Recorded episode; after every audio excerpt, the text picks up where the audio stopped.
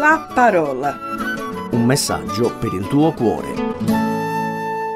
Cari amici in ascolto, sono molto contento di essere anche in questa occasione in vostra compagnia. Sono Franco Liotti, sono molto contento di condividere questo tempo con voi e vorrei parlarvi in questa occasione di creature un po' particolari, degli angeli. Chissà quante volte ne avrete sentito parlare anche voi, quante cose sono state dette e scritte sugli angeli. Ma chi sono realmente gli angeli? Gli angeli sono degli esseri spirituali che sono stati creati da Dio per lodare Dio, per servirlo, per testimoniare, per comunicare la sua santità, la grandezza di Dio, la saggezza del Creatore e anche del Signore Gesù Cristo. Infatti il profeta Isaia, nel capitolo sei, al versetto due e tre della sua nota profezia, così scriveva parlando della grandezza di Dio. Sopra un trono alto, molto elevato, diceva Isaia, vidi dei serafini. I serafini sono, come dire, una categoria particolare degli angeli, ognuno dei quali, questi serafini, aveva sei ali, con due si copriva la faccia, con due si copriva i piedi e con due volava. L'uno gridava all'altro e diceva, Santo, Santo, Santo è il Signore degli eserciti, tutta la terra è piena della sua gloria. Quindi stanno parlando e stanno decantando le lodi di Dio. Questo stesso concetto lo troviamo poi nell'ultimo libro della Bibbia, nel libro dell'Apocalisse, dove al capitolo cinque, versetto undici a dodici, troviamo che questa volta è un apostolo, Giovanni, a parlare di questa visione di Dio e dice questo: vidi e udì la voce di molti angeli che erano intorno al trono, il trono di Dio, alle creature viventi e agli anziani. E il numero degli angeli era di miriadi, di miriadi, di migliaia di migliaia, quindi un numero veramente incalcolabile. E questi angeli dicevano a gran voce: degno è l'agnello, cioè Gesù Cristo, che è stato immolato, di ricevere la potenza, la ricchezza, la sapienza, la forza, l'onore, la gloria e la lode. Quindi, come vedete, gli angeli lodano continuamente il Signore di Dio e il suo figliuolo Gesù Cristo.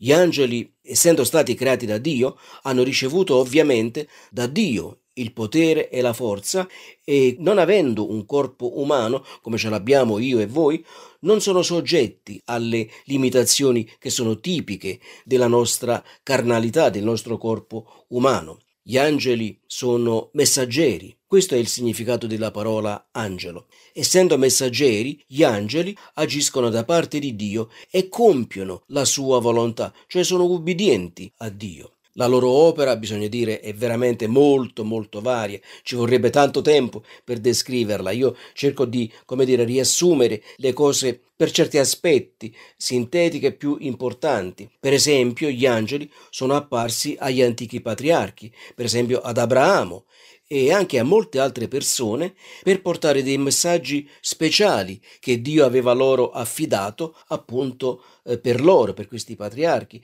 per comunicarli quindi al popolo, all'umanità. E a volte gli angeli si sono letteralmente presentati in forma umana, e lasciando non di rado, a volte è il caso di dire a bocca aperta, eh, le persone alle quali si presentavano. Naturalmente eh, gli angeli hanno avuto anche un ruolo molto importante negli avvenimenti che hanno riguardato il Signore Gesù Cristo, e questo giustamente qualcuno di voi dirà è scontato, è ovvio, effettivamente è naturale che questo fosse avvenuto. Ad esempio eh, gli angeli hanno annunciato la sua nascita miracolosa. Leggo infatti nel Vangelo di Luca, uno dei quattro Evangeli, esattamente al capitolo uno, versetto ventisei al versetto ventotto, al sesto mese, si intende sesto mese di gravidanza, l'angelo Gabriele, quindi uno degli angeli, in questo caso abbiamo anche il nome di questo angelo, l'angelo Gabriele fu mandato da Dio, vedete proprio espressamente fu mandato, quindi è il caso di dire un messaggero da parte di Dio. L'angelo Gabriele fu mandato da Dio in una città della Galilea di nome Nazareth, ecco perché Gesù, fra l'altro, viene anche chiamato Gesù il Nazareno. Fu inviato a una vergine che era fidanzata a un uomo che si chiamava Giuseppe. Quest'uomo era della casa di Davide, era della discendenza di Davide. Il nome della vergine era Maria. E quando l'angelo fu entrato dove stava Maria, le disse: «Ti saluto, o favorita dalla grazia, il Signore è con te». Quindi l'angelo la saluta in una maniera solenne, dicendole fra l'altro che lei era favorita dalla grazia di Dio, e dice: «Il Signore è con te». Sempre parlando del ruolo che gli angeli hanno svolto per quanto riguarda l'opera del Signore Gesù Cristo, un angelo, per esempio, affiancò Gesù quando Gesù era nel giardino del Getsemani, poco prima del suo arresto, e Gesù, quando era in quel giardino del Getsemani, ebbe dei momenti veramente molto, ma molto intensi, molto dolorosi anche dal punto di vista spirituale, una sofferenza interna e interiore, veramente profonda. E allora vi leggo qui un versetto nell'Evangelo di Luca, esattamente al capitolo ventidue, versetto quarantatré. In questo caso vi chiedo scusa, non ve lo leggo, essendo un versetto breve, praticamente l'ho riassunto in questo, cioè un angelo si accostò a Gesù per rafforzarlo in questo momento particolare, prima di essere arrestato. Poi gli angeli li troviamo ancora come, potremmo definirli, annunciatori, annunciatori della resurrezione corporale, fisica del Signore Gesù Cristo. E qui vi leggo adesso alcuni versetti, esattamente dall'Evangelo di Matteo, capitolo ventotto, vi leggo dal versetto uno al versetto sette, dove è scritto così: «Maria Maddalena e l'altra Maria andarono a vedere il sepolcro», cioè il sepolcro dove Gesù era stato deposto dopo la crocifissione. «Ed ecco che si fece all'improvviso un gran terremoto». Cosa era successo? Un angelo del Signore, sceso dal cielo, si accostò, rotolò la pietra e si sedette sopra, cioè rotolò la pietra che chiudeva il sepolcro dove Gesù era stato deposto. L'aspetto di questo angelo, sono esattamente al versetto tre, il suo aspetto era come di una folgore, immaginate un fulmine. La sua veste era bianca, candida come la neve, e per lo spavento che ne ebbero, e noi diremmo è naturale che queste donne si spaventarono, e videro qualcosa all'improvviso di estremamente sconvolgente per loro. Per lo spavento che ne ebbero, le guardie tremarono, perché c'erano anche le guardie che sorvegliavano il sepolcro dove Gesù era stato deposto, le guardie tremarono e rimasero come morte. Ma l'angelo si rivolse a quelle donne e disse: «Voi non temete». Quindi è interessante, i soldati si spaventarono a morte, le donne furono tranquillizzate da quest'angelo. Quest'angelo disse a loro: «Voi non temete, perché io so che cercate Gesù che è stato crocifisso. Egli non è qui, perché è risuscitato, come già aveva detto. Venite a vedere il luogo dove giaceva e andate presto a dire ai suoi discepoli che lui è risuscitato dai morti. Ecco, vi precede in Galilea, là lo vedrete. Ecco, io ve l'ho detto».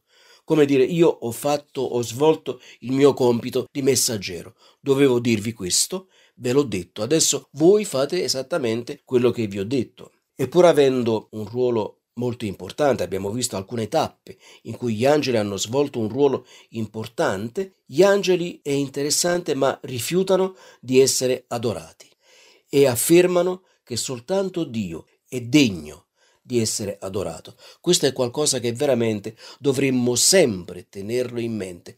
Nessuno può essere adorato all'infuori di Dio.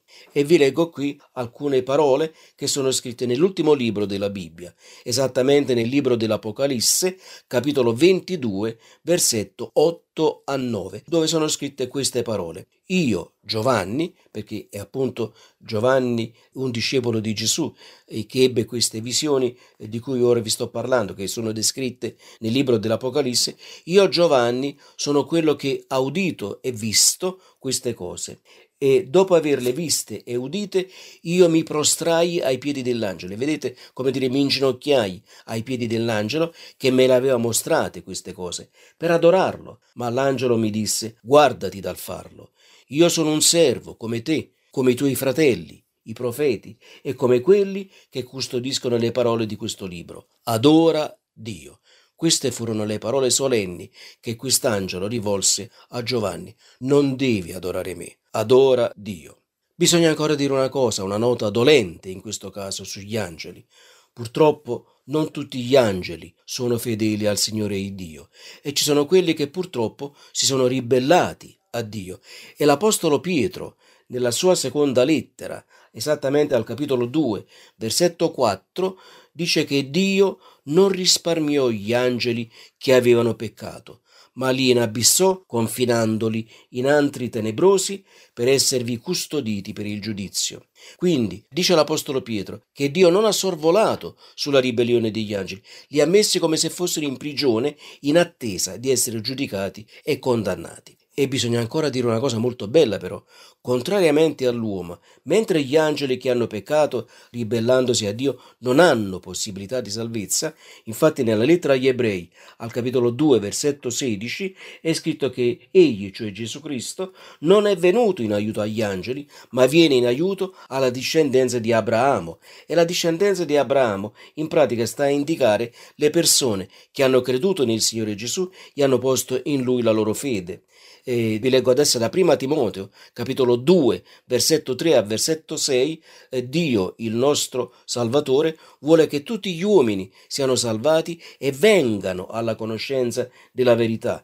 Infatti c'è un solo Dio e anche un solo mediatore fra Dio e gli uomini, Cristo Gesù uomo, che ha dato se stesso come prezzo di riscatto per tutti.